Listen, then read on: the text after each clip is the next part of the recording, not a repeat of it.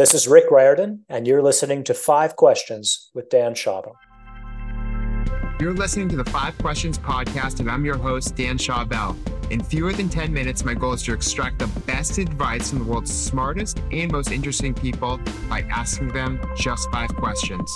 My guest today is author Rick Riordan. Rick is the author of five number one New York Times bestselling books with more than 35 million copies sold throughout the world, including Percy Jackson and the Olympians, soon to be a series on Disney Plus. His latest book is called Percy Jackson and the Olympians: The Chalice of the Gods. We talk about his inspirations and new book during this episode. Rick, welcome to Five Questions. Thank you. Good to be here. What made you change your mind from originally trying to become a guitarist in college to pursuing a career as an author? A lack of talent, I would have to say. Although I enjoy playing the guitar and, and singing, I'm just not good enough at it to make a career out of it. But I wanted to be a creative. And so that's where the writing came in. Yeah, I feel like just growing up, people want to be so many different things, and some things might be just better off being a hobby, but you might not know unless you get feedback, right? Like, you know, growing up, if your coach, let's say if you were playing basketball, said, Hey, you know, you're going to be a bench warmer, could be a signal that you might not be in the NBA someday. It could be, yeah, but you got to try to. So you don't want to have a bunch of what ifs. That too. And how did your son inspire you to come up with the idea for Percy Jackson? And what were your first steps to turn that idea into a piece of work? Well, I was a middle school teacher at the time. I was also writing uh, books, but they were adult mystery novels. My son in elementary school had just been diagnosed with ADHD and dyslexia and was having a tough time in school. So I began telling him Greek myths and that just to keep him interested in anything that was going on in school that year. And from that, I sort of put all my things together my writing, my teaching, my love for my son as a father, and my worry for him. And I invented a new Greek myth about Percy Jackson, who has ADHD and dyslexia, and learns that those are signs that you could be a demigod.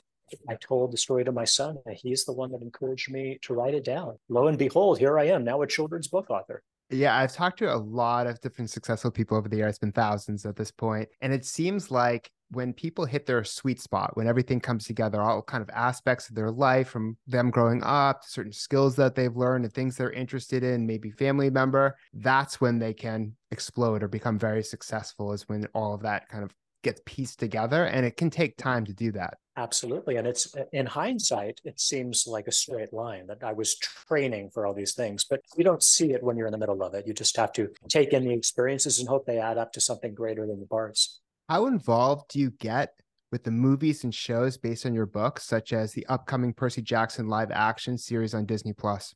With the earlier adaptations, like the films, I was not very involved at all. And I think generally speaking, the film industry would prefer that the writers of the source material kind of stay back because, you know, rightly so. They say we don't really understand how the film industry works and they need to do their job and they know better. And sometimes they're right. With the new show, however, we're very involved. My wife and I are both executive producers. We made that a condition of trying to do this again. We said, look, if we're going to get involved, we're going to step all the way in and be part of the process from beginning to end. And I was at the point in my career now that I could actually make that request and they would listen to me. So we were fortunate. We have a great team in place. Everybody's kind of has the same goal in mind to make the best possible adaptation. And so I was on the ground for most of the production, most of the filming. We were right there, Becky and I, making sure that uh, everything was going well. And it was a, a pretty amazing experience. Now, a word from our sponsor. Having trouble hiring, retaining, and developing your workforce?